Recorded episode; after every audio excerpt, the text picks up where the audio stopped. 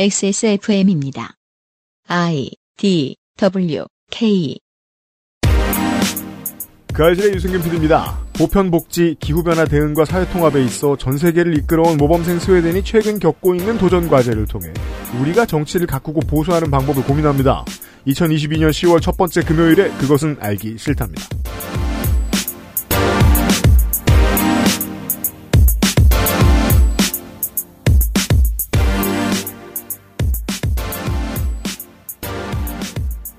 지구상의 청취자 여러분, 한국은 금요일 오후 해 떨어질 시간입니다. 저는 북극여우 소장과 함께 있고요. 안녕하세요. 북극여우입니다.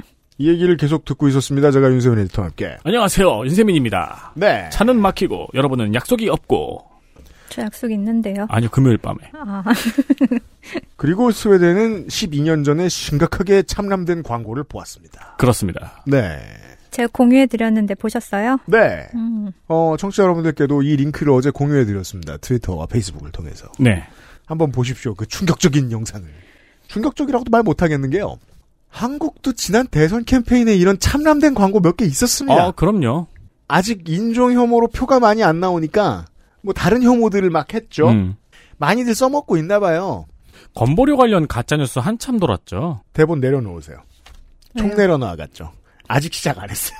아, 그런 거예요? 난 지금 광고해야지. 아, 그런 거. 네. 그, 어제도 설명했습니다만, 스웨덴 민주당의 이 광고를 보면서, 국가가 운영하고 있는 연기금 고갈론 있죠. 네. 이건, 과정도 다 빼고, 다른 결과도 다 빼고, 단 한 가지는 무조건 획책합니다. 사회 불안이요. 음. 왜냐하면 사회 불안은 어떤 정치 세력에게 그보다 더 직방인 동력이 없거든요.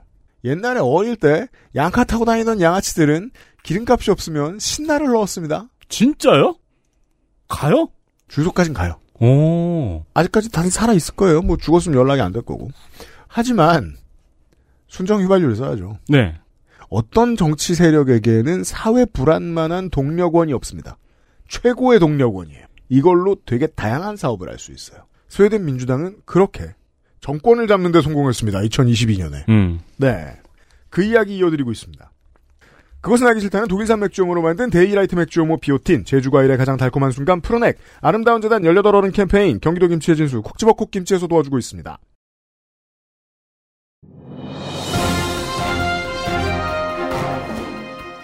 자, 전화 연결해 보겠습니다. 여보세요? 데일리라이트 맥주 효모 드셔보셨다고요? 네, 비슷한 다른 회사 제품도 먹어봤는데요. 분말이라 역하고 먹기가 많이 불편했거든요. 근데 데일리 라이트 맥주 효모는 알약이라 먹기도 편하고요. 냄새가 없어 그런지 애들도 잘 먹더라고요. 이거 먹고 나서 우리 남편은 글쎄 이마선을 따라서 참 야야야, 끊어, 끊어. 야, 끊어. 아, 통화 연결이 고르지 못하네요. 들을 말씀은 아직 많이 남아 있는데 아쉽습니다. 말할 수 없는 고민 직접 확인해 보세요. 데일리라이트 맥주 효모. 18. 홀로 어른이 되어야 하는 아이들을 위해 함께 해주세요. 아름다운 재단은 18 어른의 건강한 자립을 응원합니다. 아름다운 재단 18 어른 캠페인. 콕 집어 콕 믿어도 되는 김치를 찾을 땐 콕 집어 콕 햇서 빙진 김치 재료부터 공정 유통까지 안심 직접 구매한 재료로 만드니까요 그러니까 김치가 생각날 땐 콕 집어 콕 김치! 김치가 난립니다. 네. 왜냐하면 배추값이 지난해 1.5배 수준이거든요. 비쌉니다. 10월에도 배추 금값은 계속되고 있습니다. 포털에서 배추값을 치면 나오는 기사들을 보시라. 이 기사들은 사회 불안을 야기하여 우리에게 쇼핑을 하도록 합니다. 콕 집어 콕도 더 이상은 버티지 못했어요. 왜냐면 되게 오랫동안 못 올렸거든요. 근데 뭐 인상 수준이 잠깐이면은 아니면 조금이면은 어떻게 감수해 보겠는데 네. 근데 뭐 조금 오르는 게 아니고 이만큼 올려 버리니까 그죠. 왜냐면 재료비 인상 때 한 세 번쯤 참았거든요. 그렇죠. 네. 혹시나 소비자가 놀랄까봐 판매를 포기할까도 했습니다. 그렇게 열심히 살지 않으시는 분들이에요. 아 그래요. 그렇게까지 진심은 아니에요. 자본주의에. 그래서 이제 콕 집어 콕에서 그 고민을 막 해봤어요. 억울한 거예요. 음. 배추값을 우리가 올렸어? 그렇죠. 네, 배추값을 올린 건 우리가 아닙니다. 음. 결국 가격을 올릴 수밖에 없죠. 강달러 시대에는 가격을 올려도 여전히 수익이 줄어듭니다. 기업들은. 그렇습니다. 가격은 많이 올랐지만 여전히 standard 수도권 김치를 표방한 콕 집어 콕 김치를 추천드립니다. 포기, 총각, 갓 네. 등 갓. 다양한 종류가 있습니다. 김장도 모두 포기하는 시대 음. 콕 집어 콕 김치가 잘 나가는 이유가 있죠. 감사합니다. 늘 잘 나가고 있습니다. 그렇습니다.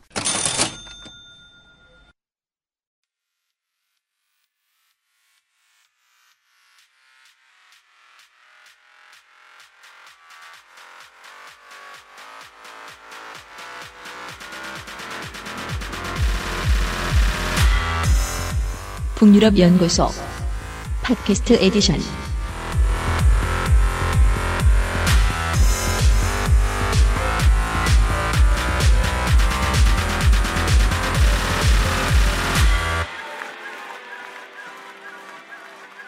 우리는 스웨덴 민주당에 대한 설명을 듣고 있었습니다. 스웨덴 민주당이 발호할 만한 틈 하나가 났습니다. 이민사회를 성공적으로 안착시켰지만 안착시키는 동안에 숫자와 속도가 잠깐 삐끗해서 음. 분리주의가 좀 생길 수도 있고 민족주의가 잠깐 바로할 수도 있습니다. 네. 그 틈을 타고 극우가 기어들어 옵니다. 스웨덴 민주당을 소개하고 있었어요. 북극여우 소장님이. 네, 제가 아까 영상 공유해 드렸다고 했는데 제가 좀 전에 틀어보고 있었는데 유피디님 보시면서 잘 만들었네 그러시죠. 그러니까요. 야 혐오의 메시지를 엄청 열심히 예쁘게 잘 눌러 담아놨습니다. 근데 당시에는 여전히 스웨덴 민주당은 극우 정당이라는 이미지가 있어서 스웨덴의 신문에서는 이 스웨덴 민주당의 선거 광고를 거절했습니다. 음. 이게 되게 쉽지 않은 일이거든요. 신문사에서는 광고 수익이 굉장히 큰 거잖아요. 그렇죠. 근데 우리 너네 광고 못 실어 이렇게 거절을 한 거고요. 아, 이거는 그리고 좀 더 가하게 보자면 선관위에 신고할 수도 있을. 어떻게 보면 진짜 그럴 네. 수도 있어요. 음. 거기다가 심지어 아까 조금 전에 보여줬던 영상을 텔레비전용으로 만들었는데 텔레비전에서 틀지도 못했습니다. 아 왜냐면- TV에서 안 틀었군요. 네, 방송사에서 거절했거든요. 근데 그거는 이해가 돼요. 음. 그럼 이거는 이해가 되세요? 몇몇 우체국에서는 이 스웨덴 민주당의 선거 공보물을 배달을 안 하겠다고 우체부들이. 노조가 그랬으면 이해가 돼요. 그래서 몇몇 우체국에서 정말 배달을 거부할 정도였습니다. 야, 음. 이게 왜냐하면- 사민주의에서 정치에 참여하는 시민과 그들의 집단의 적극성이란 대단하군요. 그러니까요. 그래서 음. 이건 좌우에 상관없이 스웨덴 민주당은 스웨덴 민주주의의 해가 된다. 이렇게 사람들이 여겨왔던 거죠. 야, 아니- 이 역시 직시가 빨라요. 저 당은 해로운 당이다. 그렇죠. 아니 그리고 같이 살고 있는 어떤 집단에 대한 혐오를 조장하는 미디어는 음, 안 보내는 게 바람직할 수 있죠. 그쵸. 야, 정치 얼마나 재밌습니까? 저 당은 해로운 당이래. 근데 저 당이 술이나 마리화나야. 동네가 온통 절어버릴 수도 있는 거예요. 네. 해롭다는 걸 알면서도. 네. 야, 정치예요. 그러니까 이것도 신기한 게 이 정당에 대해서 다른 정당에서 반대를 하는 것도 아니고 시민이 음. 그리고 어떻게 보면 경제 집단이 어 우리 너네 광고 못 시켰어 나 이거 배달 안 하겠어 이렇게 시민이 깨어있는 시민이 나선 거죠 음. 거기다 이제 이걸 거절했던 TV4는 스웨덴의 상업 방송입니다 공영 방송도 아니고 네. 그래서 이 선거 광고를 거절하면서 TV4의 이제 CEO가 얀 쉐르만이라는 사람인데 음. 인터뷰를 했어요. 그러면서 해당 영상은 방송법, 라디오와 TV 법령의 민주주의 항목에 위배된다. 음. 유럽 협약과 유럽 유엔 헌장에 명시된 인간의 평등권에도 반한다. 예. 또한 헌법에 명시된 표현의 자유를 이유로 민중을 선동해서는 안 된다는 구절에도 저촉된다. 헐. 기가 막히네. 야, 그 노인네 말 한 번 똑부러지게 잘하네. 그러니까요. 똑똑한 노인네네. 예. 한 정치 전문 기자는 이게 바로 SD의 전략이다. 스웨덴 민주당의 전략이다. 어차피 우리는 다수의 지지를 못 얻으니까 존재감을 이참에 확 각인을 시키고 음. 소수의 강한 지지 세력을 집결하자. 이런 전략을 편 거다. 그렇죠. 그리고 결국 전략이 먹혔는지 2010년 5.7%의 지지로 처음으로 의회에 진출합니다. 아, 한석에 무궁화단 거예요. 네. 그 감격적인 순간이 와버린 거예요. 이게 참, 그 상업방송 매체라고 했잖아요. 음. 한국으로 말하면 무슨 소리냐면은, 너무 못돼 처먹은 광고라, KBS랑 MBC가 거절했는데, SBS가 거절했다는 얘기잖아요. 그렇죠. 그러니까요. 거기다가 아. 이제 국회에 진출을 했음에도 불구하고 다른 어떤 정당도 여기랑 교류를 안 하는 거예요. 맞다. 우리 지난번에 그렇게 설명해 주셨잖아요. 네. 연합에 못 들어갔다고. 네, 우- 어떤 정당도 스웨덴 민주당과는 손을 잡지 않겠다고 선언을 했고 이제 누구나 스웨덴 민주당과 손을 잡는 순간 이건 정치적인 자살행위다 이렇게 말을 할 정도였습니다. 우리 공화당이 한 끗 차이로 국회에 들어갈 뻔도 했죠. 아, 그 비유가 맞네요. 주로 이제 선주민들만 이루어져 있는 나라, 많이 떨어져 있는 나라들 보통 이제 미크로네시아나 이런데 섬나라 이런 데에서 서양 문물이 처음 들어올 때, 음. 위스키나 맥주 이런 게 처음 들어올 때 네. 해롭다는 거 알았어. 저걸 먹었더니 천생 착하던 동네 사람들이 싸워. 음. 먹기만 해봐 너. 점점 주워 먹는 거예요. 음. 배가 왔다 갔다 하면서 음, 음. 다음 배 언제 와요? 이러는 사람들이 주민 중에 30%가 된 거예요. 진짜 마약 같은 거죠. 나쁜 거 다 알아. 근데 갖다 놓으니까 없어지네? 음. 죄송합니다. 20%가 된 거예요. 네. 다섯 중에 한 놈이 그러고 앉았으면 동네는 불행하죠. 거기까지 온 거예요. 12년 만에 이해됐어요. 그래서 이게 2010년에 5.7% 그리고 그 다음 선거인 2014년에 12.8% 2018년에 17.53%까지 지지를 늘려왔는데 야. 그리고 이번엔 20.1%까지 된 거죠. 음. 놀라운 점은 지난 선거까지는 어떤 정당도 스웨덴 민주당과는 연립 정부를 구성하지 않겠다고 선언했습니다. 네. 이제 이게 놀라운 이유가 뭐냐면 이때가 2018년 지난번이 17.53이니까 18%를 얻은 거잖아요. 그러니까 18%면 약 20%죠. 여기랑 손을 잡으면 누구나 정권 창출할 수 있어요. 네. 그러니- 5분의 1씩이나 표를 가져간 정당인데 왜 그러니까요. 연대를 못 하겠어요? 그, 그런데 누구도 손을 잡지 않겠다고 하는 거예요. 음. 그러니까 그 이렇게 되니까 이게 너무 셈법이 복잡해진 거예요. 일단 18%를 빼고 50%를 먹어야 되잖아요. 아. 근데- 그러니까 18%를 빼면 82%인데 네. 82가 다시 100이 되는 게 아니잖아요. 그렇죠. 82 중에 50을 먹어야 되면 그렇죠. 100으로 환산하면 60을 먹어야 되는 거예요. 그런 거예요. 아. 그러니까 이게 3인당, 온건당 어떤 당이든 간에 다 힘들어졌어요. 그렇죠. 손을 잡으면 되는데 손은 못 잡겠고 계속 이런 음, 상황으로 가게 된 거예요. 조금 흑화한 국민의당. 그 유혹을 참는데 4년 걸렸네요. 네. 그러다가 올해 9월 11일 선거를 앞두고 보수 우파 연합은 스웨덴 민주당과 연정하겠다 이렇게 선언을 했습니다. 야, 이 충격은 딱 한국에 비유할 만한 사건이 있습니다. 3당 합당이죠. 음, 네. 그렇죠. 아니 근데 이게 성공을 했다는 거는 음. 스웨덴 민주당과 연정을 하면은 중도 우파 지지자들이 떨어져 나갈 걸 분명히 염려를 했을 텐데 음. 안 떨어져 나갔네요. 그러니까 보세요. 그것도 음. 나중에 나와요. 죄송합니다. 좋아요. 이제 보수 우파 중에 가장 의석을 많이 보유한 정당이 이제는 우리가 이제 스웨덴 민주당 받아줄게 연정하겠어 이렇게 선언을 했는데 이게 웬걸 스웨덴 민주당의 표가 제일 많아요. 어. 그러니까 이제 79년 이후에 늘 보수의 대표 주자였던 어, 온건당이 처음으로 이 보수의 대표 자리를 스웨덴 민주당에게 내줬고 연정의 집주인이 바뀌었네요. 그쵸 굴러 들어온 돌이 박힌 돌을 뺀 상황이 된 겁니다. 음, 소수파로 오랫동안 온건당을 지지하고 있던 시민들은 뭐 한국 언론의 해석식으로 말하면 이런 식이었겠네요. 그래서 그동안 온건당이 제대로 이긴 적이 있느냐? 음. 뭘 했느냐, 너네가. 음. 온건당 책임론. 그러면서 이제 너네 혼나보라면서 온건당 지지자들이 이 극우에다 펴주고. 온개론. 예. 근데 그럴 수도 있었던 게 아까 그- 그 선거 광고 있잖아요. 음. 그 광고를 방송을 하면서 스웨덴 민주당이 주장했던 게 이것도 네이밍을 되게 잘했는데 스웨덴의 유일한 야당. 그러니까 어, 나머지 전부 니네 다 똑같아. 너네 어차피 다 이민자 찬성하고 다 여기서 도끼인 객끼니야. 우리 혼자만 이민자에 반대하고 우리 혼자만 나라를 걱정하는 우리야말로 진정한 야당, 스웨덴의 유일한 야당 이렇게 자리매김을 했었거든요. 확실한 유튜브적 코드. 국가혁명당. 예, 나 빼고 다 네. 그 정치 혐오. 그쵸, 어, 그쵸. 정치 혐오 메시지도 참 빠르게 잘, 예, 그럴듯한 걸, 음. 그래서 그리고 그때 또 스웨덴 민주당은 언론 혐오도 굉장히 심했어요. 모든 언론이 여기를 다 싫어했잖아요. 광고도 안 받아줘, 기사도 나쁘게만 써 이러니까 언론에 대해서도 굉장히 적대감을 가지고 있었고 인터뷰도 잘 안 하려고 하고 음, 그랬었어요. 음. 9월 11일 선거 결과 발표 후에 막다르나 안델손 사- 당시 스웨덴 3인당의 총리가 사임을 했습니다. 이제 결과가 나왔으니까요. 좋습니까? 그래서 보수연합은 내각 구성 협의에 들어갔습니다. 음. 이제 그 선거 끝난 그 다음 주부터 본격적으로 내각 구성을 위한 협상이 시작됐는데 음. 지난 선거까지 어떤 당도 SD와 손을 잡지 않겠다고 했지만 민주당이요? 사- 네, 사- 스웨덴 민주당과 손을 잡지 않겠다고 했지만 이제 상황상 우파 연합이 이기기 위해서는 스웨덴 민주당하고 연정이 필수죠. 왜냐하면 여기 없으면 자기는 30%밖에 안 돼요. 다 합쳐도. 결과를 보면 맞는 선택이었어요. 그렇죠. 그래서 선거 1년 전인 작년부터 사실은 조금씩 조금씩 접촉을 어. 시작하긴 했어요. 예. 그래서 그렇지만 이제 이겨야 되니까 일단 온건당은 손 잡자 이러면서 나머지 당을 설득을 했는데 기동민주당과 자유당 그리고 온건당의 일부 의원들은 연정 절대 안 돼. 그리고 이제 그랬겠네요. 마지막에는 연정을 하는 조건으로 내각에 절대 참여 안 시킨다. 장관 자리 한 자리도 주면 안 돼. 이런 약속을 하고 이제 아. 연정을 하- 인정을 한 거예요. 이 유혹을 뿌리칠 수 있는 정치인이란 없으니 네. 표만 좀 걸치기로 하자. 네. 근데 얘네가 얘 내각에 들어갈 것 같아서 얘네가 내각에서 펼치는 일들을 생각하면 이건 내가 정치하는 이유랑 전혀 맞지 음. 않아. 이 정도의 얘기를 했는데 문제는 표가 이렇게 쏟아졌으니 네, 이것까진 예상을 못했겠죠. 여기가 온 건당보다 표를 더 많이 받을 거라고는 생각하지 못했을 것 같아요. 이랬을 때 내각에 안 넣어주면 그건 의회주의자가 아닌 게 돼버려요.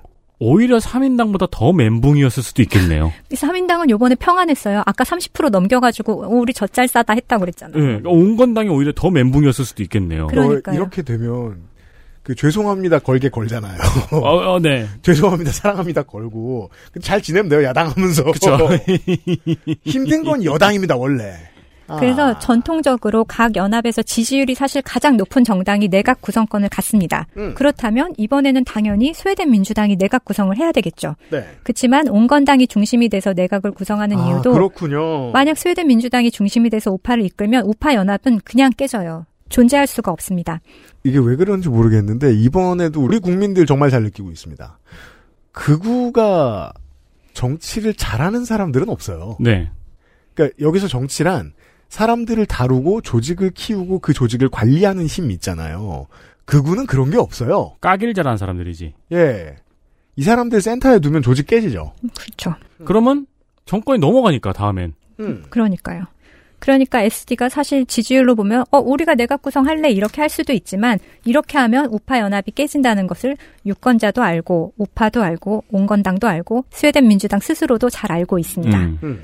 그래서 연정이 깨질 정도까지는 아니지만 스웨덴 민주당은 그 안에서 자기들이 얻을 수 있는 모든 것을 얻기 위해 노력을 할 것이고 네. 일단 내각은 온건당 중심으로 구성하겠다고 밝혔지만 과반을 위해서 스웨덴 민주당의 지지가 절실하니까 안 준다고 했지만 몇 자리를 내줘야 될지 아니면 자리 대신 정책적으로 뭘 양보를 해야 될지 아. 어, 여기에 이제 사실은 지난번에 왜 저희가 스웨덴 부동산에 대해서 얘기했을 때 그것도 사실 3인당이 2018년에 불완전한 연정을 하면서 이 부동산과 관련해서 중앙당에서 그거를 요구를 했었거든요. 그래서 3인당이 원하진 않았지만 정권을 잡기 위해서 그 정책을 받았고 그걸로 부동산 전세의 캡을 없애는 것을 했다가 이제 거의 탄핵까지 당하는 셈이 네. 된 네. 거였죠. 그게 연정이죠. 네. 그러니까 이제 여기 또 이제 다른 정당은 반대를 하면 또 아까 말씀하신 것처럼 한두 명씩 빠져서 나갈 것인가 그렇게 하다가 진짜 여기서 세 명만 빠지면 저쪽에서 내각을 결성할 수 있는 권리가 또 생기기 때문에 아. 어떤 정치 역학이 작동할지가 관건입니다. 그러니까 이제 뭐 4.5% 턱걸이에서 넘긴 여기 이제 저 자유당이나 기독민주당 같은 정당에서 몇 번 협상 테이블에 들어가 보고 음. 아니면은 이제 정 집권을 했으니까 스웨덴 민주당이 사고를 치면 더 크게 보도될 거 아닙니까? 그쵸. 그것도 인지상정이죠. 이제 우리는 알죠. 그러면 거리를 둘 필요성이 생긴단 말이에요. 지금의 바른정당계 의원들이 지금 그러고 있잖아요. 음. 거리를 뒀다가 더 밀려나고 거리를 뒀다 더 밀려나고 서로 자중질환하다가 전체 지지율 까먹고 이런 일이 생기잖아요. 네. 정치를 해보면 그런 일이 생길 거라는 걸알수 있단 말입니다. 그래서 이제 눈치를 챈 이 소수 정당들이 야 저 불쌍 놈들은 안 되겠어 하면서 정말이지 저쪽으로 갈아탈 수도 있는 거고 음. 연합이란 쉽게 할 수 있는 거니까 불안하네요. 그렇죠. 그래서 지금도 정책적으로 제가 어느 정도 양보할지 모르겠다고 했는데 복지와 지원금에 있어서 코로나 이전 수준으로 지금 코로나 때 여기도 지원금을 많이 줬거든요. 음. 그래서 이 지원금 빼고 이전 수준으로 복귀하자. 이제 이게 우파들의 원래 주장이에요. 그런데 음. 스웨덴 민주당은 아까 보면은 뭐 가난한 사람들이 지지하는 사람이 많다고 했잖아요. 노동자 중에서도. 그러니까 지원금이 중요한 사람들이 많아요. 자기를 지지하는 사람 중에. 그래서 우파에서는 코로나 이전으로 복귀시키자, 지원금 줄이자 하는데 스웨덴 민주당은 안 돼, 반대 이러고 있는 아. 상황이고. 왜냐하면 자기들의 지지 세력에 지원금을 받는 수급자가 많으니까요. 야 그래도 여긴 지지 세력의 이해관계에는 충실히 일하네요. 어, 그럼요. 충실하죠. 그리고 이제 뭐야 이거? 국제 원조의 비율을 낮추자. 뭐 GDP 여당보다 낫잖아. 1%, 2%뭐 이렇게까지 국제 원조를 하는 것이 사실 뭐, 뭐 선진국의 어떤 조건이기도 하고 스웨덴은 가장 많은 퍼센티지를 하고 있는데 음.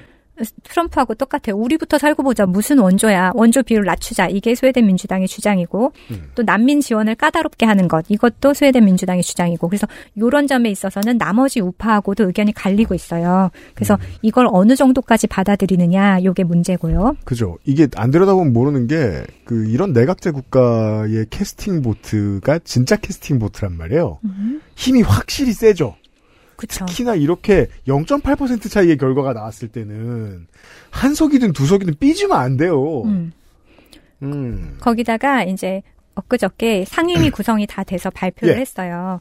그랬는데 상임위에서 스웨덴 민주당이 우리로 치면 알짜배기라고 하는 상임위를 가져갔습니다. 다. 예. 외교, 법제, 음. 노동 고용 이 세 가지는 핵심이잖아요. 우리로 헐. 치면은 뭐 외교부, 그렇죠. 법무부, 네. 그다음에 고용노동부, 경제부 이런 네. 거니까 그 이 세 가지 상임위원회를 전부 다 가져갔어요. 특히 이민자와 관련해서는 에센스네요. 그렇죠, 그렇죠. 외교, 음. 법제, 노동이니까. 네. 그래서 핵심위원회 장을 전부 다 스웨덴 민주당에서 가져갔는데 이거를 보면은 스웨덴 민주당 입장에서는 2010년에 국회에 진출한 이후에 늘 격가지였어요. 아무도 끼워주지도 않았고 말도 안 걸고 자기들은 아무 힘이 없었죠. 그랬는데 이렇게 책임 있는 자리를 맡는 것이 처음인 거예요. 음. 위원장이 됐어요. 그것도 세계의 핵심 위원회. 그런데 어떻게 보면은 장관 자리를 주지 않기 위해서 지금 이걸 다 준 건가 이런 생각도 들어요. 어. 일단 협상을 해야 정치를 되는데 그렇게 해야죠. 네 다른 아. 다른 나머지 우파에서 장관 주면 우리 빠질 거야 뭐 이렇게까지 얘기를 한 상황이기 때문에 그러니까 우파 연합이 고민의 주인공입니다, 지금 이 시간에는. 그러니까요. 음. 그래서 장관 구성에 지금까지 난항을 겪는 듯하고 그래서 선거 결과가 나온 9월 중순부터 시작된 논의가 계속되고 있어서 일단 10월 12일까지 구성안 완료하겠다. 내각 구성 완료하겠다. 이렇게 음. 얘기는 한 상황입니다. 이긴 지 한 달인데. 근데 한 오래 달이면은 되게 빨리 하는 거예요. 그렇습니까? 왜냐하면 좀더 늦을 수 있겠네. 과거 2018년 지난번 선거죠. 네. 이때는 3인당이 일단은 여기 전부 다 스웨덴 민주당하고 손을 안 잡겠다고 한 상황에서 음. 3인당이 28%밖에 못 받았었잖아요. 네. 그래서 스웨덴 원래 3인당은 녹색당하고 연정을 하는데 음. 정농 연맹이라고 해요. 그렇습니다. 3인당의 빨간색, 녹색당의 초록색. 근데 둘을 다 합쳐도 32.6밖에 안 되는 거예요. 음. 50%를 만들어야 되잖아요. 그래서 네. 아까 말했듯이 뭐 중앙당이면 어디하고 손을 잡아서 음. 그, 그 과정이 얼마나 시간이 걸렸냐면 결국 2018년 9월에 선거를 했는데 2019년 1월 22일, 그러니까 선거 후 130일 이후에 내각 구성이 완료됐습니다. 야, 요거 골치 아프네요. 그나마도 이게 115표 찬성, 153표 반대, 77표가 기권. 여기서는 일단 아까 175가 그 기준선이라고 했잖아요. 네. 그러니까 반대가 175표가 돼야 돼요. 기권은 상관없어. 그래가지고 아, 기권, 그러니까 중앙당과 자유당, 좌파당이 기권을 해줌으로써.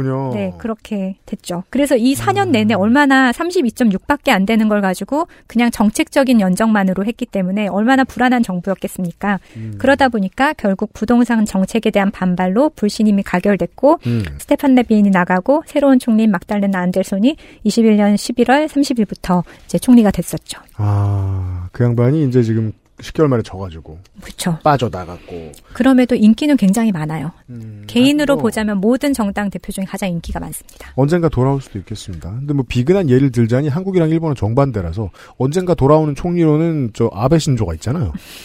스웨덴은 내각 구성하고 다 같이 찍는 기념사진이 굉장히 자유롭네요. 아 보, 보셨구나. 예 네, 예. 코트 입고 막 일본은 진짜 특이한 게 내각이 구성되면은 음. 그 계단에 사진 찍는 다 똑같더라고요. 어디 어. 계단에서 다 연미복을 입고 찍더라고요. 아, 맞아요. 연- 연미복 본 것 같아요. 네. 그걸 취임하자마자 우리 대통령이 한번 흉내를 냈죠. 아 그랬어요. 네, 연미복 입고 찍은 사진. 저 그거 아. 왜저 노동신문 같다고 했던 그거 있었어요. 음. 짤. 이제 국제사회가 스웨덴의 총선 결과에 왜 주목을 했는지 슬슬 이해가 따라가고 있습니다, 제가. 일단 지금은 전쟁통이고요. 음. 전쟁통에 러시아랑 아주 가까운 나라에서 친러시아적인 정권이 들어서면 음. 일단 1차적으로는 핀란드가 불안과 공포에 떱니다. 음, 그쵸. 핀란드가 불안하죠? 어, 온 이유가 다 짜증납니다. 음. 전선 확대의 가능성을 예고하는 거잖아요. 그렇죠. 현대전에서 전선 확대의 가장 확실한 증거는 뭡니까? 핵입니다. 음. 핵을 입에 올리는 순간 전선이 확대돼요. 음. 실제로 그렇게 되어가고 있는 분위기고 음. 전선이 확대되는 건 뭐냐면은 당장 전쟁을 더 많이 한다는 게 아니고 더 많은 나라가 전쟁에 돈을 더 많이 쓰고 준전시 상황을 준비해야 된다는 뜻이 되죠. 음. 그 상황에서 친노적인 정권이 저런 선진국에서 들어선다? 근데 걔네가 이- 지금 여당 중에 여권 중에 일당 일당이래. 음. 자 여기까지 잘 따라왔습니다. 네. 광고를 듣고 돌아오도록 하겠습니다. XSFM입니다.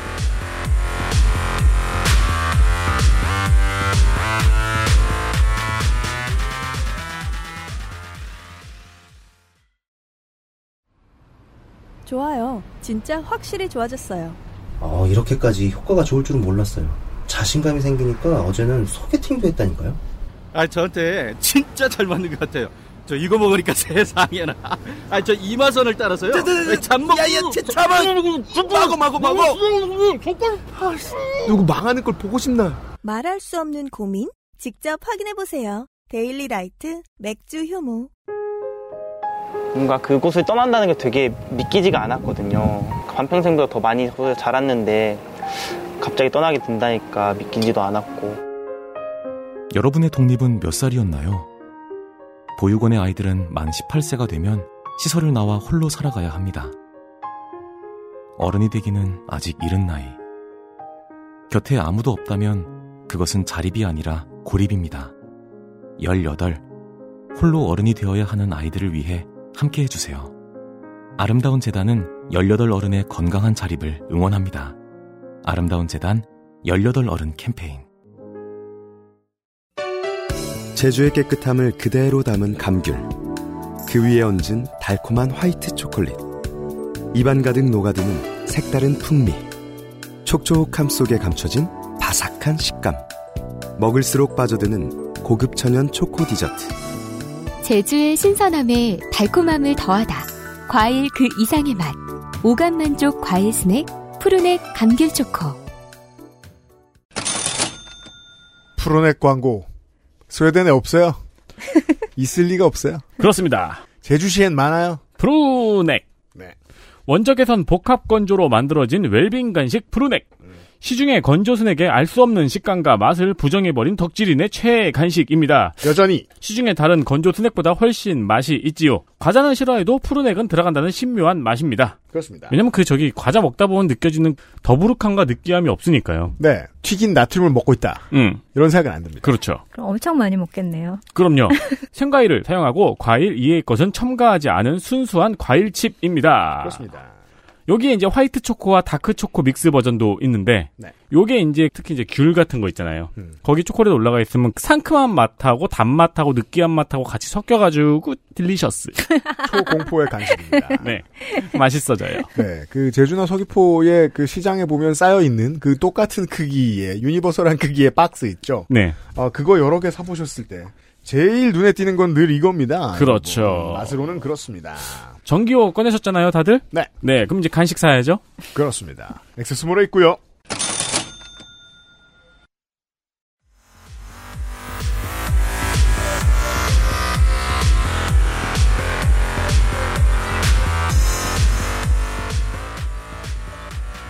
이번 주 평일은 북유럽 연구소 시간입니다. 제가 목요일에 그 얘기 들었잖아요. 알리 하메네이 얘기를 하면서 자세히 말씀 못 드렸군요. 라흐바르의 위치는 이제 이란에서 어느 정도냐. 이란도 대통령 있죠. 종이장입니다. 음, 상권 분립이 한 축밖에 안 되거든요. 네, 라흐바르는 삼권은 얼어 죽을 신의 대리인이죠. 음, 음. 다행히 스웨덴은 그런 건 없습니다. 아, 네. 헌법상 권력 서열만 보면 됩니다. 그 얘기가 나왔으니 말인데 헌법상 권력 서열이 1위는 누굴까요? 왕님이죠. 네, 왕이. 아, 왕이 있구나. 네. 근데- 입헌군 주제. 헌법상은 그런데 사실은 권력에는 그건 없죠. 여- 그 서열이 없- 권력에는 아예 없는. 어, 권력에는 그렇지만 이제 의회 처음 시작할 때도 왕이 와서 이렇게 시작하는 말 해주고 노벨상 줄 때도 왕이 주고 네. 그리고 스웨덴은 공식적으로 존댓말이 없지만 왕에게는 존댓말을 해야 해야 그 돼. 사실은 왕말. 그냥 저기 노동자잖아요. 그렇죠. 그러니까 사정 진행 MC 같은 거잖아요. 여러 가지 일도 있고 사실 육아휴직도 하고 막 그래요. 음. 그러니까 MC란 말이 되게 중요한 게, 그, 행사 진행자는 옛날의 직업은 제사장이잖아요. 어, 음. 그렇죠. 그래서 왕은 언제나 신정과 관련이 음, 있어요. 몇 그렇- 개나마. 네. 알았어, 이 사람 빼. 왕 빼. 왕 빼면 그 다음은 국회의장. 그렇죠. 국회의장입니다. 보여드린 사진에 있는 사람 중에 활짝 웃고 있는 사람이 지금 스웨덴의 국회의장 헌법상 권력서열 2위 왕 음. 다음입니다. 안드레아스 놀리엔인데 73세가 아니라 73년생이에요. 아 깜짝이야 이렇게 젊은가 했네. 진짜 젊다 싶었거든요. 염색 겁내 열심히 한 네. 트로트 가수 같은 73년생인데 73이라고 쓰면 네. 그래서 알았어요. 스웨덴에서는 되게 인기가 많아요. 정말 좋은 사람이라는 평가가 있고 nice guy죠 완전. 그래서 아. 이제 3인당이 사실 원래는 이 자기들이 의회를 구성할 때 네. 이 국회의장을 자기 보통 자기 당에서 하잖아요. 그- 음. 그 집권당에서. 근데 사회통합 차원에서 2018년에 다른 당 온건당이거든요. 음. 온건당인데도 아. 지명을 한 거예요. 음. 그런데 이번에도 변함없이 이어갈 듯합니다. 왜냐하면 의원들이 다 좋아해요. 그리고 이 사람을 좋아하는 이유가 뭐냐면 내가 구성 모임할 때 첫 번째 이 모임을 할 때 아까 왜 막 130일이 걸리고 막 그랬다 했잖아요. 음. 이런 모임을 할 때 간식을 직접 만들어 옵니다. 어. 그래서 2018년에는 이 사람이 손수 구워온 수제 쿠키와 비스켓을 갖고 왔고 음. 이번에는 사진에 보이는 것처럼 직접 기른 토마토와 초콜릿을 갖고 왔는데 네. 사람들이 올해는 토마토랑 초콜릿 좀 안 어울리지 않느냐 뭐 이런 평이 있긴 하지만 그 두 번 신뢰를 줬으니까 세 번째는 이제 암살할 수 있겠네요. 어 왜요? 어, 그냥요. 기회가 이제 사람들이 믿고 먹으니까. 일반적인 영화는 그 초콜릿은 감귤이죠. 이런 바보 같은. 그렇죠. 예. 어, 북소장님의 오늘 메뉴는 되게 맛있었습니다. 네. 아 그래요? 공개하지 곶감? 곶감잼. 네. 네. 오, 신기했습니다. 네. 네. 아까 사진 얘기했었잖아요. 그래서 왜 스웨덴 의회 구성되면 내각이 같이 사진 음. 찍는 거 단체 사진. 저는 그거를 매번 보는데 보면서 항상 여성 의원의 비율 그리고 그 중에 이민자가 몇 명 있나 장관 중에 이걸 항상 보게 돼요. 그리고 나이대도 보이잖아요. 네. 그 요번에 아까 유피디님 말씀하신 우리나라도 저도 사진 봤던 걸로 기억하는데 네. 어쩜 이렇게 다 똑같이 생겼지 옷도 어쩜 이렇게 다 똑같지 이런 느낌이었던 것 같아요. 다. 옷 똑같이 입으라고 강요하기도 하고. 그러니까요. 다 비슷한 나이대의 남성이었고 음. 옷도 색깔 다 똑같은 양복이었는데 음. 여기는 보면 굉장히 화려하긴 합니다. 다양하고요. 아, 되게 막 평범한 그냥 중소기업 시무식 사진 같거든요. 네, 그 옷차림도 되게 다 다양하죠. 네. 중간에 보타이 한 사람도 있고 그냥 캐주얼하게 입은 사람도 있고. 저 마포 상인회 사장님 모임 같은. 어, 약간 그런 느낌도 있네요. 네. 네. 그리고 중동계의 사람도 보이죠. 음, 네. 이민자 많으니까요. 네. 음. 전체 유권자의 20%가 지지하는 스웨덴 민주당이 그럼 이제 진짜 극우야 얘네들 이런 생각도 들죠. 아니 어떻게 스웨덴 같은 나라에서 20%나 지지를 하는 당이라면 극우가 아닌 건 아닐까? 그냥 좀 약한 빨간색 아니야? 아니 파란색이죠 여기는 그렇게 음. 생각할 수도 있잖아요. 홍소라 교수하고 얘기할 때 그, 이게 그걸 얘기할 때 언제나 공포 포인트가 있어요. 홍 교수하고 얘기할 땐 그거였죠. 우리 동네 착한 아저씨. 개를 음, 산책할 때. 만나는. 음. 이제 국민전선이 그렇게 나쁜 당이라고 생각해서는 안 된다. 라는 말을 아무렇지도 않게 하는. 그니까요. 그 이 부분이 저도 이게 네. 보면은 스웨덴의 현 유권자에겐 좀 애매한 지점입니다. 음. 2010년부터 의회에 진출한 이후부터 이제 스웨덴 민주당은 여러모로 이미지 쇄신에 힘을 썼습니다. 그래서 이민자 문제에 대해서는 국민 정서를 건드리고 의회에 진출했지만 또 어떤 당도 SD와 협력하기를 거부하니까 우리야말로 스웨덴의 유일한 야당이다 이렇게 이미지를 바꿨고 네. 또 이민도 처음에는 반이민을 외쳤지만 우리가 무작정 반대하는 게 아니라 책임 있는 이민을 받자는 거야. 우리 관리할 수 있는 숫자만큼만 받자. 아, 이미지 관리하네요. 그렇죠. 그리고 이민자가 여기서 통합되려면 스웨덴어 해야 될 거 아니야. 스웨덴어 실력도 이거 우리 시험 보자. 그리고 시험. 그리고 또 하나가 이제 요즘에 아주 스웨덴에서 핫한 쟁점 중에 하나가 법 질서 확립, 법과 질서입니다. 법과 질서? 네, 왜냐하면 범죄자가 그러니까 범죄라고 하긴 그렇고 총기 사고가 굉장히 많이 늘었어요. 지금 유럽 안에서 총기 사고가 늘고 있는 나라는 스웨덴이 유일하거든요. 어. 그러니까 법 질서 확립하자, 범죄자에 대한 처벌을 강화하자, 그리고 교육의 질을 강화하자. 뭐 어떻게 보면 여느 보수당이 낼 수 있는 그런 공약을 스웨덴 민주당도 내고 있습니다. 톤 조절. 요즘 우리나라도 자세히 보면 이런 뉘앙스가 조금 보여요. 음. 어, 범죄에 집중을 하기 시작해요. 그쵸. 아, 그래요? 네. 어, 그리고 어떻게 보면 스웨덴 사회 전체가 아까 말씀드린 대로 우체부가 우편 배달 하시는 분들이 나 이거 공범을 배달 못하겠어 이렇게 할 정도로 전체가 약간 좌편향의 이상주의 같은 면이 있어요. 근데 스웨덴 민주당은 여지껏 사람들이 마음속엔 있었지만 참아하지 못했던 말. 음. 이거를 자기들이 대신 해주면서 현실적인 공약을 내세웠죠. 무조건 앞받자는 게 아니라 책임 있게 받자는 거다. 이런 식으로. 그리고 또 이 당 대표가 굉장히 똑똑한 사람인데 이 사람이 아마 디자이너 출신일 거예요. 그래서 막 이 로고 같은 것도 되게 깔끔하게 새로 꽃 모양으로 디자인하고 아, 되게 예쁘거든요. 그래요? 그래서 이 사람이 당내에서 인종차별 발언하면 이거 제로 톨러런스다. 바로 퇴출이야. 그리고 실제로 퇴출을 한 사례도 있습니다. 어, 오, 신기하다. 인종차별로 들어온 당이지만, 음. 네. 그렇지만 그럼에도 불구하고 이번에 선거 유세 중에 공공연하게 이슬람 이민자를 비난하고 또 사회 문제를 이민자 탓으로 돌리는 발언, 또 심지어 이민자 거주지와 그 도보를 없애자. 그래서 거기를 고립시켜버리자. 뭐 이런 말도 안 되는 소리를 하는 의견도 있었습니다. 아 혐오가 심장이니까요, 이 사람들의 피고. 스웨덴 민주당은 신기하게 상징인데 명함을 집어넣어가지고 약간 입체적이네요. 어, 그쵸. 네, 파란색 데이지 꽃 같은. 이게 무슨 저 모바일 게임에 예쁘죠. 나오는. 네. 그래가지고 이거를 보려고 했더니 이거는 북극여우님이 쓰신 글이네요. 아, 그래요? 네. 당의 이미지는 주류가 되었으나 진짜 인종주의와 파시즘을 벗어난 것인지는 알 수가 없습니다. 스웨덴 민주당의 지지층은 트럼프 지지층과 비슷한데요. 음. 이제 말씀드렸듯이 스웨덴 민주당의 주요 지지 세력이 저학력 노동자, 지방 거주자이기 때문에 트럼프 행정부 또는 프랑스 아까 구구 말씀하셨던 것처럼 외교는 우파, 경제는 좌파 이런 공약을 내세우고 있습니다. 지난해 3인당이 부동산 월세 상한선 폐지를 주장했을 때도 스웨덴 민주당은 반대했죠. 왜냐하면 아. 자기들의 지지 세력에게는 이 캡이 있는 게 더 좋으니까요. 상한선이 있는 게 좋으니까요. 유럽 정치의 특이한 점이군요. 우리가 보았을 때 정말로 우파가 그 저소득층의 민생에는 도움이 되는 정책이다. 정책을 갖고 있다. 음. 그래서 현재 다른 보수 정당이 지원금과 수당도 줄여서 코로나 이전으로 돌리겠다는 공약을 했지만 스웨덴 민주당은 반대하고 있습니다. 그렇고요. 그러나 1%대 정당에서 의회 입성 10년 만에 2등, 20%, 1%에서 10년 만에 20%가 됐으니까 보수의 선두가 됐으니까 정당으로서는 크게 성공한 것이고 그리고 이 기간 내내 한 당 대표가 맡았었거든요. 79년생 음. 임미오케손.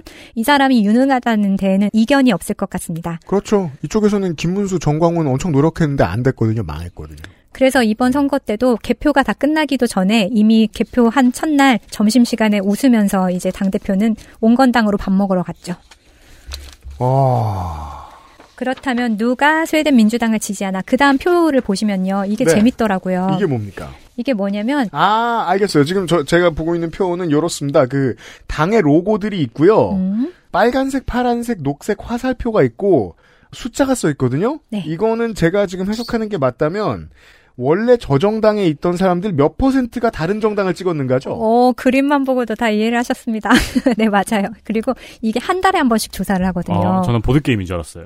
전 처음에 이자율인가? 3인당이 스웨덴 민주당에 돈을 빌려주면 0.4%. 이- 2.2%도 있고. 그래서 이게 한 달 만에 이렇게 이동을 하는 건데 이걸 한 개만 가져왔지만 이걸 축적해서 보면 굉장히 많은데 음. 어떤 경향성을 보라고 가지고 온 거고요. 네. 보시면 이 입체적인 스웨덴 민주당으로 온건당에서도 가고 음. 3인당에서도 갔죠. 음. 그러니까 여기가 어디서 그러니까 여기서 이게 수가 늘어나려면 다른 데서 와야 되는데 주류 정당에서 여기로 오는 거예요. 그렇죠. 그러니까 어떻게 보면 주류 정당이 항상 중간자적인 입장에서 의견을 세게 내지 않으니까 음. 이 주류 정당을 지지하던 사람들은 막 불편한 거죠. 뭔가 확 질러줬으면 좋겠는데 음, 그렇죠. 그걸 못하니까 그걸 질러주는 대로 자기들의 분출구로 삼은 거예요. 카리스마를 못 느끼는 거죠. 그렇죠. 그래서 여기 보시면 그 다음 표를 보시면 네. 이제 어 이전에 3인당이었던 이전에 온건당이었던 사람의 퍼센티지예요. 지금 보면 SM 그다음에 previously S 뭐 이런 게 있잖아요. 음. 그러면 과거에 3인당이었던 사람과 과거에 온건당이었던 사람이 지금 스웨덴 민주당으로 온 퍼센티지인데 음. 여기를 보시면 어떤 성향을 가지고 있는 사람들이 그러면 스웨덴 민주당으로 갔느냐. 음. 저는 이건 우리 정치에도 약간 의미가 있을 거라고 생각을 합니다. 네. 사회 경제적인 상태를 보면은 경제적으로는 우파인 음. 사람들이 3인당이든 온건당이든 뭐 우파인 사람들이 이쪽으로 많이 갔어요. 경제적으로. 음. 그 다음에 불평등을 없애는데 동의하는 사람들도 여기에 갔습니다. 음. 왜냐하면 아까 가난한 사람들이 여기 지지 세력이 많아서 그런 제도 없애는 거 반대했잖아요. 스웨덴 민주당이. 그러니까 그 인종 차별보다 더 가까이 있는 건 저소득층 정책이거든요. 네. 음. 그러니까 저소득층에게 지원은 확대하되 혐오는 키운다. 라는 그런- 작전이 셈이죠. 거네요. 그런 셈이죠. 그리고 여기서 말하는 저소득층은 여기서는 이민자고 뭐고 상관이 없어요. 일단 여기에 통합이 됐으면 우리나라 사람으로 받아들이는 것 같기는 해요. 음. 통합이 안 되면 너네들은 이민자지만 통합이 됐으면 뭐 피부색이나 이런 거에 상관없이 말도 하고 사회적으로 직업을 갖고 일을 하고 기여를 하면 우리나라 사람으로 인정하는 것 같기는 해요. 음. 그리고 이제 과거 3인당과 온건당 사람 중에 가장 많은 비율로 스웨덴 민주당에 온 거는 이민자에 대해서 회의적인 사람들. 무려 5%씩 4.6% 4.7%. 네. 그래서 요, 그, 그 위에 것도 이, 어, 이미그레이션에 대해서 회의적인 사람이기 때문에 두개 그렇죠. 합치면 거의 뭐 10%죠. 그렇죠. 그러네요. 7.9%, 8% 이렇게 네. 결국 이민자에 대한 혐오 마케팅이 메인은 메인이었던 거예요. 그러네요. 이게 다 합치면 5, 5, 5, 13% 정도. 그러니까 각각 13% 정도가 이쪽으로 넘어온 셈이죠. 음. 그 다음에 페미니즘에 반대하는 사람. 그러니까 그렇죠. 네. 이것도 꽤 커요. 꽤 크죠. 아까 말씀드렸잖아요. 75%가 남성이라고. 그리고 이제 여성 차별에 동의하는 사람들은 보통 그 바로 아랫줄에 이렇게 나와 있는데 뭐 안 보셔도 대충 그 이해가 되실 거라고 생각합니다. 우파의 권위주의의 편향이 있는 사람. 그쵸. 네. 이런 사람들은 여성 아니라 그 누구든 그 전에 권력 없던 사람, 그 전에 좀 사회에서 아래쪽에 있던 사람들 끌어올리는 작업하는 거 다 싫어하거든요. 네. 음. 이런 사람들에게 극우는 대안으로 보이기 시작했다. 네. 그리고 그 아래 보면은 이제 사회기관 아니면 정치에 대한 혐오를 갖고 있는 사람도 아, 우리 그럼 SD로 가자. 기존의 정치 싫어. 기존의 제도 싫어. 이런 사람들이 SD 지지자죠. 지지했고 네. 그 다음에 어 위에 네. 이 정당 지지도가 이도한 요 그래프 있잖아요. 표, 요 그림. 네. 여기서도 돈 노우가 그러니까 3인당에서 네, 모르겠다. 돈, 어, 모르겠다로 간 퍼센테이지가 다른 퍼센테이지보다 두 배에서 열 배 정도 높은데 그죠. 3인당에 대한 회의감은 컸다는 거예요. 근데 어디로 가야 될지는 모르겠고. 그 일종의 정치 혐오 같은 것도 좀 퍼지고 있나 맞아요. 보네요. 그런 그래서 셈이죠. 맨 밑줄에 있죠. 정치 혐오도 나와 있습니다만, 그 지금 저희가 보고 있는 표는 뭘 의미하냐면, 전통적인 두 개의 정당, 3인당과 온건당에서 분명히 극우 정당으로 옮겨왔을 테니까 극우 정당으로 옮겨온 사람들은 주로 어떤 생각을 갖고 있는가를 표로 정리한 겁니다. 네. 맨 마지막 줄이 짱이에요. 미래에 대한 이거요? 네. 미래에 대해 회의적임. 네. 네. 미래에 대해 회의적이니까 변화가 있는 거를 원하는 거죠. 이대로 가면은 음. 미래는 더 암울할 거야. 음. 그러니까 뭐라도 바꿔야 돼. 이렇게 생각하는 사람들이 뭐라도 바꿀 땅은 스웨덴 민주당처럼 보이니까 이쪽으로 가는 그죠. 거죠. 그러니까 미래에 대한 부정과 정치 혐오가 합하면 극우. 음. 음. 이렇단 얘기입니다. 이 되게 선거 바로 직전에 스웨덴의 탐사 프로그램 굉장히 유명한 프로그램이에요. 스웨덴에서는 뭐 우리로 치면 그 PD 수첩? PD 수첩급. 네. 네, 음. PD 수첩 하고 비슷한데 훨씬 더 인기 많은 정말 유일무이하다 60 싶을 정도로 뭐, 예, 이런 예. 이런 이제 탐사 프로그램이 있는데 이름이 칼라팍타인데요. 음. 이게 이제 재밌는 실험을 했어요. 방송에서 이 정치 자금법을 지키는지 이 정당들에게 테스트를 한 거예요. 몰래 어, 카메라를. 와, 이런 것도 하는구나. 우리나라에서 이런 거 있으면 방송 못 했죠. 그럴 수도 있을 것 같아요. 그렇죠. 딱, 딱 2주 전에 했거든요. 방송을 선거하기 2주 전에. 오. 그래서 8월 말에 이제 이게 뭐냐 partiernas hemliga pengar라고 해서 정당의 비밀 자금이라는 제목으로 한 건데 음. 이제 부유한 사업가로 위장한 배우가 거액을 익명으로 후원하고 싶다면서 8개 정당에다가 전부 다 전화를 하는 거예요. 그리고 음. 여기서 어떻게 대응을 하는지 이거를 녹음도 하고 카메라로 찍고 음. 그렇게 해서 이제 2018년 발효한 정치자금법에 따르면 24,150 Swedish krona 그러니까 300만 원 정도 되거든요. 음. 300만 원 이상 개인 후원을 하려면 누군지를 밝혀야 돼요. 야, 지금 미국은 저 만 달러 밝히는 거 가지고도 싸우고 아, 앉았는데 그쵸. 여긴 깨끗하네요, 법은. 300만 원이면 뭐 그렇죠. 음. 여기다 이제 이 배우들이 돈이 많은 이 거액을 익명으로 후원하고 싶다는 사람들이 전화를 걸어서 내가 50만 크로나 정도 우리로 치면 6,300만 원 네. 뭐 아니면 뭐 이렇게 해서 육- 아, 내가 6,300만 원 정도 후원하고 싶은데 이거 익명으로 가능할까요? 근데 정치에 돈이 많이 안 드나 보네요. 그러니까 이 나라의 정치 후원금 6,300만 원은 거금인가 봐요. 그러니까요. 어, 왜냐하면 정당에 가입한 사람이 많아요. 음.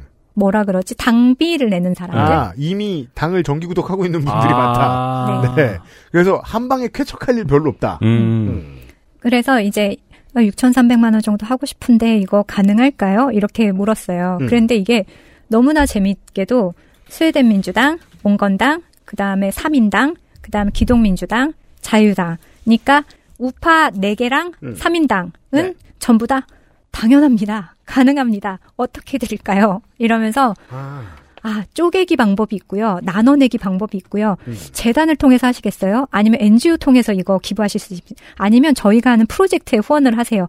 아니면 복권을 그냥 매달 이렇게 사주시면은 이걸 익명으로 저희 걸로 돌릴 수 있습니다. 정말 음. 다양한 방법을 통해서 이 이걸 익명으로 받으려고 노력을 했죠. 아, 익명으로 받아본 경험치가 꽤 있네요. 그러니까 바로 이걸 담당하고 있는 사람이 네. 있을 정도로. 음. 그렇지만 녹색당, 좌파당, 중앙당 여기 세 개는 좌파 연합에서 이제 3인당 뺀 나머지 세 당은 단칼에 거절. 그럴 수 없습니다. 음. 법에서 안 돼요. 그리고 음. 전화 탁 끊어버려요. 아, 좌파 소수 정당들은 원칙대로 했고. 네.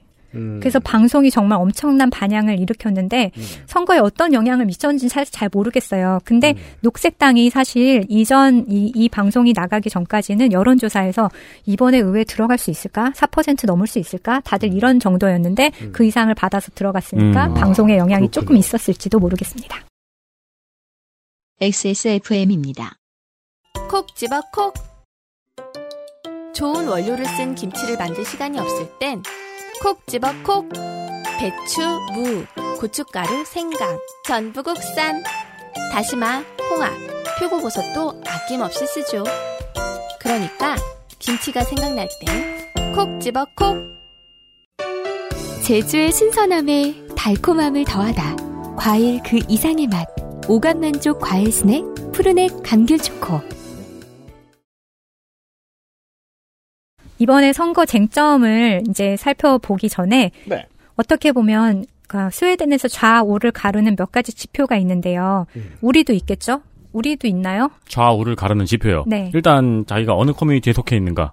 음, 그렇죠. 커뮤니티? 무슨 게시판 자주 들여다보는가. 그렇죠. 무슨 소셜 자주 들여다보는가. 아 그래요? 누구 그- 팔로우했나. 아 그것도 그렇네요. 뭘 듣는가. 어, 그래, 여기 하지만- 이, 거 들으면 뭐죠? 이거 들으면 티셔츠 사는 사람. 그렇죠. 네. 푸르넥 먹고. 푸르넥 드시고. 네. 좋습니다. 네. 그, 하지만 전통적인 기준들은 이런 겁니다. 수익이 어느 정도 있느냐, 혹은 어느 지역에 사느냐, 네. 그리고 보통 그거보다 더 중요한 원칙은 우리가 보고 있는 아래의 표입니다. 자유주의자냐, 권위주의자냐, 음. 그리고 분배가 더 중요하냐, 자유시장이 더 중요하다고 생각하느냐, 이 둘은 양극으로 봐도 무방하기 때문에 음. 그렇게 2차원 공간을 펼쳐놓죠. 네. 거기에서 누굴 찍었는지를 표로 만들면 그러니까 원이 나오죠. 그렇게 되면은 이제 이 표를 보시면 스웨덴의 3인당이 가장 한 가운데에 가운데 영역도 제일 커요. 여기는 뭐 의원수가 많아서 그럴 수도 있겠지만 이게 그러니까 우로 갈수록 자유주의 음. 그리고 위로 올라갈수록 뭔가요? 자유시장주의, 자유주의. 어, 네. 그러니, 그러니까 이제 3인당은 그 중간에 있는 셈인 것이고요. 그죠. 자유시장주의자도 있고 재분배를 중요하게 생각하는 사람들도 있고 노인네 3인당 찍는 분들도 많잖아요. 네. 겁나 권위주의적인 사람도 있고 네. 음. 이런저런 사람 다 있다고요. 그 가운데서도 약간 이제 재분배 쪽으로 치우친 면이 있고요. 네. 중간에서는 축으로 보자면. 하지만 우파 연합은 네당 전부 다 자유시장의 극쪽에 있죠. 그러니까 끄트머리에 있어요. 네, 기업의 자유라든지 자유시장 그리고 노동하는 것에 대해서 가치를 두는 이쪽으로 가 있는 것이고요. 그러니까 전체적으로 이렇게 표현하면 돼요. ESG를 다 싫어합니다. 어, 싫어하는데 다 좋아하긴 좋아할 것 같기는 한데. 말은 그렇게 하더라고요. 요즘 제가 제일 우스운 게 그거예요. 그 대기업 직원 그 젊은 양반들이 ESG에서 자꾸 떠들어요. 네. 근데 평상시에 나머지 모든 운동이 ESG를 다 싫어하는 사람들이거든요. 음, 네. 근데 그냥 돈 많은 어른들이 ESG 얘기하니까 ESG가 트렌드라고 생각해서 ESG, ESG 하나 봐. 이게 재밌는 게 좌하단에 있으면은 빨갱이고 마르크스고 음. 우상단에 있으면은 아나키스트잖아요. 그쵸. 이게 극단으로 가면은. 그쵸, 그쵸. 근데 스웨덴 민주당 이 극우 정당은 우하단에 있네요. 그쵸. 포지셔닝이 특이하죠. 예. 불쌍놈이란 뜻입니다. 우하다는. 아무튼 그래서 스웨덴에서는 좌우를 가르는 몇 가지 지표가 있는데 그 중에 이제 가장 큰 게 부의 재분배와 자유시장주의 이렇게 볼 수 있고요. 그 다음에 세금과 복지로 보자면 좌파들은 고세금 고복지, 보편복지, 기본권, 인간의 존엄성 그러니까 어느 정도의 수준은 모든 인간 누릴 수 있어야 된다 이렇게 생각하는 사람들이고 네. 우파에서는 세금은 줄여주자, 기업 활동하기 편하게 해주자, 그리고 복지 좋은데 일하는 사람한테 음. 그냥 그냥 아무한테나 주는 게 아니라 일을 하려는 노력, 노력을 하는 사람한테만 주자. 이렇게 해서 노동시장으로 유인하려는 게 이제 우파의 그 주장이고요. 음, 힘들어서 미끄러지는 사람들을 물끄러미 쳐다보는 세력이죠. 어, 그렇게 네. 볼수 있어요. 그리고 그 사람들이 이민자일 거라고 생각하시면 되고요. 이제 맞아요. 이 스웨덴 음, 관점에서는 그다음에 정부의 역할과 규모를 보자면 좌파는 큰 정부, 국유화, 공공 영역 강화. 그리고 우파는 그것보다는 작은 정부. 왜냐하면 스웨덴에서의 작은 정부는 다른 나라 기준으로 작은 정부는 또 아니거든요. 아, 큰 네. 정부예요. 네, 그렇기 때문에 그것보다는 작은 정부를 지향하고 그다음 민영화. 그래서 이번에도 복권하고 온라인 카지노를 민영화하자는 게 굉장히 우파의 강한 주장 중에 하나였습니다. 이 사실 한국에 비하면 이 나라 우파 겁나 게 한국은 오만 중요한 인프라 코어를 다 그러니까 자고 아니 복권 해. 온라인 뭐 카지노는 뭐. 몰라도 복권은 뭐 하라고 할 것 같은데 우리는 막 전기 막 가스 미- 막 우편 내일 이 시간에는 철도 개인 정보 네. 그리고 기후 위기에 있어서 이제 좌파는 선도적으로 대응하고 적극적으로 대응하자고요. 음. 우파는 이것보다는 덜 적극적으로 대응하자. 그리고 효율성을 따지자. 그리고 지금 상황에서는 프로 원자력, 원자력에 대해서 다시 재평가를 하고 있는 시점입니다. 음, 네. 이것도 온도가 다르더라고요. 음. 한국처럼 영원히 원자력이라고 하는 것도 아니고 음. 그게 이제 원자력 대안론자들은 앞으로 원자력이 영원히 대안이라는 게 아니라 잠시 대안으로 들렀다 가자고만 하는 거잖아요. 그런 셈이죠. 유럽의 우파들도 그 정도의 메시지더라고요. 한국만큼 적극적이진 않아. 음. 그러니까 여기 탈출해야 되는 건 맞는데 지금 에너지 위기가 왔잖아요. 러시아하고 네, 우크라이나 그렇죠. 전쟁 때문에 그래서 당장 전기세가 너무 많이 오르고 있기 때문에 우리 책임 있게 원자력 하자. 4세대 원자력 뭐 이렇게 얘기를 하더라고요. 서유럽은 지금 그런 논의가 한창이죠. 네. 그래서 최근에 스웨덴에서 가장 중요한 이슈가 지난번에도 말씀드렸던 나토 가입, 그 다음에 이제 녹색당과 좌파당 사임당 일부는 반대했지만 여기에 있어서는 모두가 찬성했기 때문에 이번 선거에서는 나토가 중요한 이슈가 전혀 아니었어요. 음. 그래서 부각되지 않았고 가장 중요한 이슈는 아까 말씀드렸듯이 법과 질서, 범죄와의 전쟁입니다. 아, 그랬군요. 어, 총기 사고가 유럽 안에서 사망이 유일하게 증가하고 있는 나라가 스웨덴이고 실제로도 제가 뉴스를 보다 보면 갱단에 의한 총기 사고가 거기다 학교에서 10대에 의한 갱단이 굉장히 많이 늘고 있어요. 아. 어, 여기 총기가 어디서 나서요? 사냥을 할 수 있으니까 그렇지 아. 않을까요? 아니면 밀수하는 것 같기도 해요. 갱단이 음. 있으니까. 여기에 대해서 또 경찰에 대한 강한 대응을 주문하는 게 우파의 그거죠. 그렇죠. 그래서 바로 뭐 수색도 할 수 있게 해줘라, 총을 사용할 수 있게 해줘라, 그다음에 이 처벌의 수위를 높여라. 그래서 이거 때문이었는지 요번에 큰 주제가 법과 질서에 대한 것이었는지 그 어느 때 선거 때보다 감옥 안에 이 재소자들의 투표율이 높았다고 합니다. 어, 그렇겠네요. 야. 그리고 CCTV 설치에 있어서도 지난 10년 전만 해도 스웨덴 전체 나라 전체에 국가에서 설치한 CCTV가 100대 정도라 그랬어요. 그러니까 그건 뭐 그냥 관광용 아니에요? 그러니까 뭐 공항이나 뭐 한 이런 정도 봄 지나갈 때 보려고 설치한 거 아니야? 그러니까요. 근데 이제 지난 2년간 세배 지리산에도 100개 넘게 있겠다. 세 배가 증설이 됐고 특히 네. 범죄가 많은 지역에 설치가 됐고요. 또 이번에 새로 발효하는 법이 뭐냐면 그 전에는 주민의 동의를 받아야지만 설치할 수 있었는데 이제는 그 동의 없이 경찰이 직접 특별 관리 지역이라고 지정을 하면 설치할 수 있게끔 하는 그런 음. 법안이 통과가 돼서 아까 말씀드렸듯이 몇몇 스웨덴의 이제 외곽에 스톡홀름 외곽에 있는 지역에는 뭐 60대 이상이 증설됐다 뭐 이런 뉴스가 나왔습니다. 유럽은 CCTV에 굉장히 민감하죠. 유럽인들이 이걸 상당히. 싫어하죠. 네. 제 친구들 중에는 페이스북에 사진을 안 올리는 애들이 있어요. 안면 인식을 해서 사람의 이름을 올려주잖아요. 페이스북이 자, 음. 그렇기 때문에 자기의 얼굴 정보가 그렇게 들어가는 게 싫어서 아예 사진 안 올리거나 사진 찍을 때 무조건 선글라스를 쓴다든지 그런 애들도 많아요. 음. 어, 실제로 지금 모든 모바일 OS가 다 소셜에 있는 그 사람 사진 캡처하면 실물로 봤을 때 구분해주죠. 그러니까요. 음. 그래서 법과 질서가 이번에 가장 큰 쟁점이었고 그다음에 러시아의 우크라이나 침공으로 유럽 전체 에너지 가격이 급등을 하면서 힘듭니다. 네, 전기 요금이 크게 오를 전망입니다. 그래서 음. 스웨덴과 덴마크를 연결하는 유명한 다리가 있어요. 오레순 다리. 그래서 여기 우리로 치면 무슨 청담대교 이런 데 보면 조명 되게 예쁘잖아요. 아, 그렇죠. 네, 여기도 그렇게 돼 있는데 거기도 다 껐어요, 지금 불을. 뭐 실제로는 뭐 저 거가대교 이런 거 규모 그거보다 훨씬 큰 걸로 알고 있습니다. 어, 다리 이쁘네요. 크고 예뻐요. 긴 다리입니다. 되게 유명한 다리예요. 네. 그, 그렇지만 이제는 여기 라이트를 다 끄고 대림절하고 성탄절, 새해 첫날 요 기념일에만 키기로 했다고 합니다. 어. 아, 근데 이게 왜 바다로 드- 들어가네요, 그냥? 예. 그러고서 이제 터널로도 이렇게 가요. 바다 밑으로 들어가는 거구나? 네. 그래서 이렇게 그냥 차 가지고도 갈 수가 있죠. 네. 그리고 지방의 에너지 담당 위원회가 요즘 너무 힘들대요. 왜냐하면 지역 주민이 전화를 해가지고 에너지 절약하려면 어떻게 해야 되는지 실천법 좀 알려달라고 막 전화가 쇄도를 하고 이런 있어가지고 아날로그한 사람들이 있나. 그래서 지금 에너지 절약 정책과 생활실천법 캠페인 같은 게 지금 진행되고 있고요. 음. 그리고 우파에서는 이 원전을 두고 차후에 에너지 믹스 정책을 어떻게 갈 것인가, 음. 뭐 이것 때문에 원전 다시 돌리자 이런 것 때문에 음. 지금 네. 어, 의견 충돌이 일어나고 있죠. 음. 그래서 정리하면 가장 많이 말하는 주제는 법과 질서, 높은 범죄율, 총기 사건 이런 조직 범죄에 대한 대응을 강하게 하자. 이게 가장 큰 주제였는데 어떻게 보면 이번에는 선거가 3인당이 이기기가 어려운 선거인 게 모든 주제가 우파의 주제예요. 그렇죠. 지금 여기는 3인당은 방어만 하고 있을 뿐이지 자기들이 새로운 의제를 던지질 못했어요. 네. 근데 이건 모든 선거가 그래요. 우리나라도 앞으로 또 선거가 있다면 이걸 되게 고민을 해야 될 지점인데 의제를 점령하는 사람이 선거를 이기거든요. 근데 의제가 전부 다 우파의 의제였고 자, 지금 좌파는 뭐 집권당이어서 그럴 수도 있지만 방어하는 것밖에 할, 할 수가 없어서 그래서 3인당 안에서도 가장 큰 논의가 항상 우리에게 팔매가 필요하다. 왜냐하면 팔매는 집권당이었지만 새로운 의제를 던졌거든요.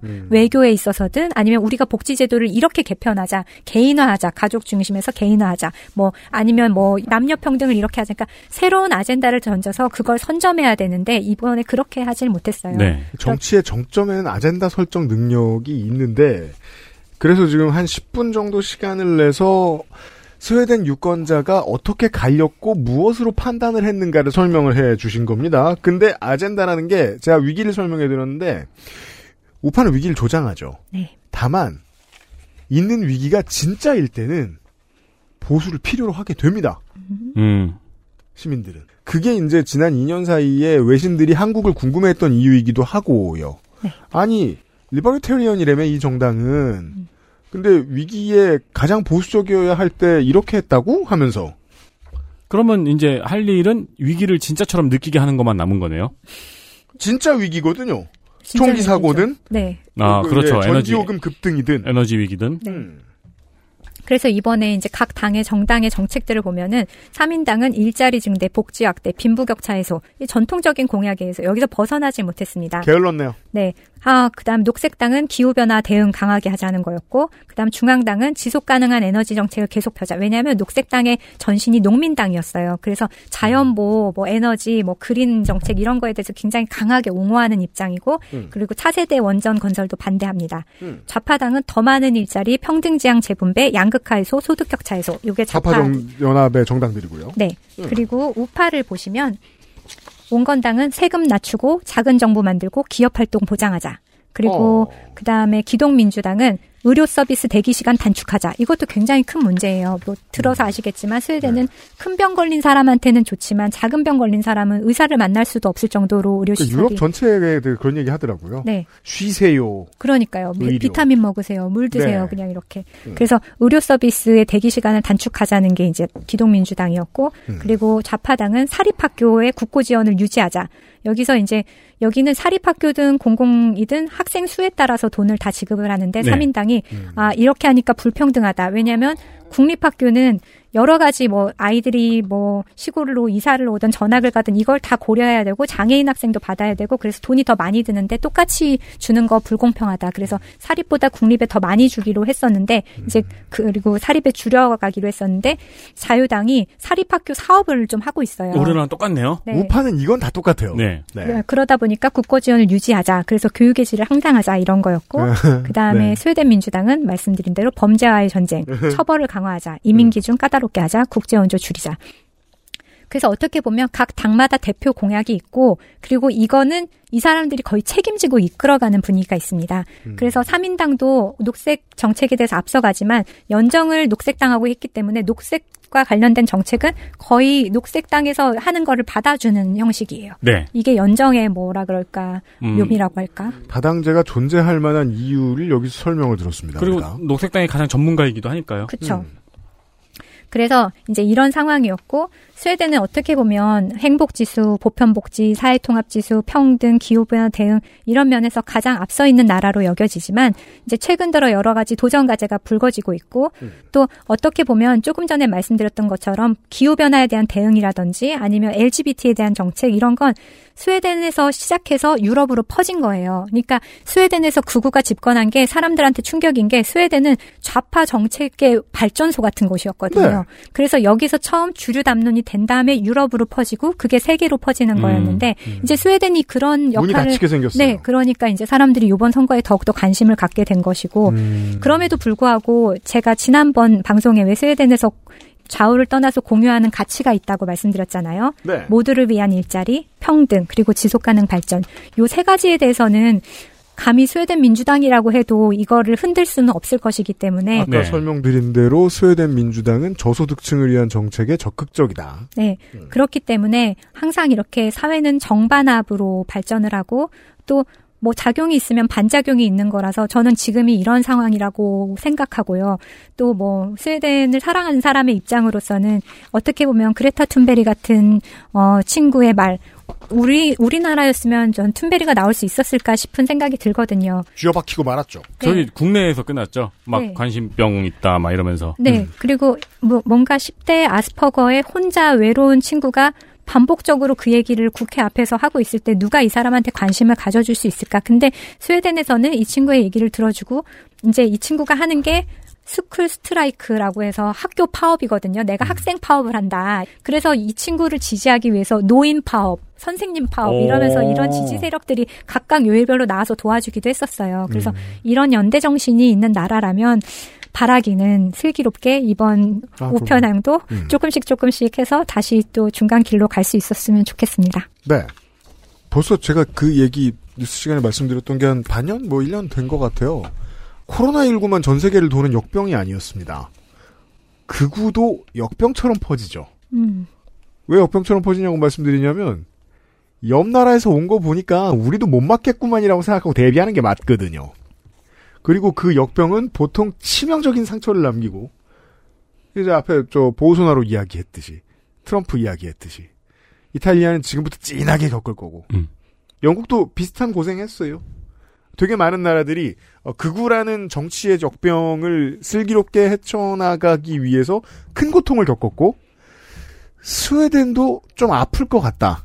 한동안. 네. 네. 그게 뭐 설마 44년이겠습니까만 앞으로 몇 년 동안은 꽤 고통스러울 것 같다.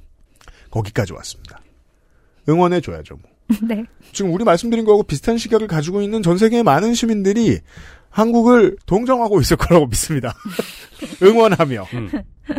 네. 그렇죠. 왜냐면 뭐 똑같이 극우가 됐다고 해도 이게 우리가 훨씬 더 히트했잖아요 지금.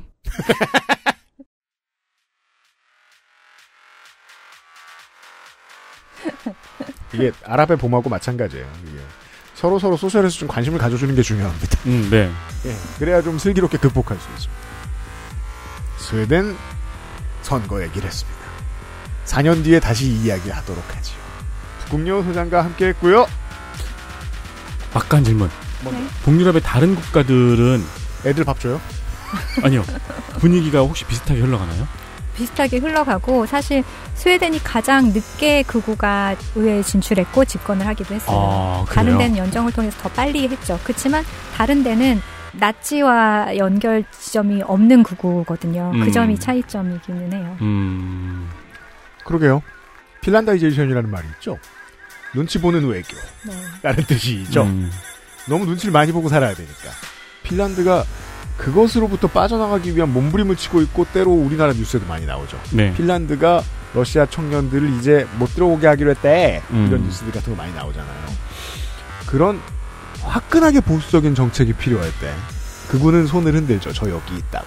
이번에도 벌써 스웨덴도 러시아 관광객을 받지 말자는 뭐 얘기가 다시 나오고 있습니다. 음. 보수화의 물결 속에서 네. 스웨덴도 이꼴 났다. 이 사실을 알려드립니다. 제가 겨울을 겨냥해서 다음 주제를 하나 생각해봤는데요. 던지세요. 북유럽 신화 어떻습니까? 아 너무 재밌죠. 아 그래요? 네. 해봐야겠다. 아 토로만 알지 뭐. 뭐 심심하니까 토로 얘기라도 하라고. 그렇죠, 그렇죠. 오늘 재밌긴 하죠. 북유럽 시간 너무 재밌죠. 476회 금요일 순서였습니다. 내일 이 시간에 어, 민영화 Returns로 돌아오도록 하겠습니다. 하겠습니다. 유- 윤세민 네트워크 유승균 PD였고요. 풍요수상과 함께 인사드리죠. 감사합니다. 감사합니다. XSFM입니다. I D W K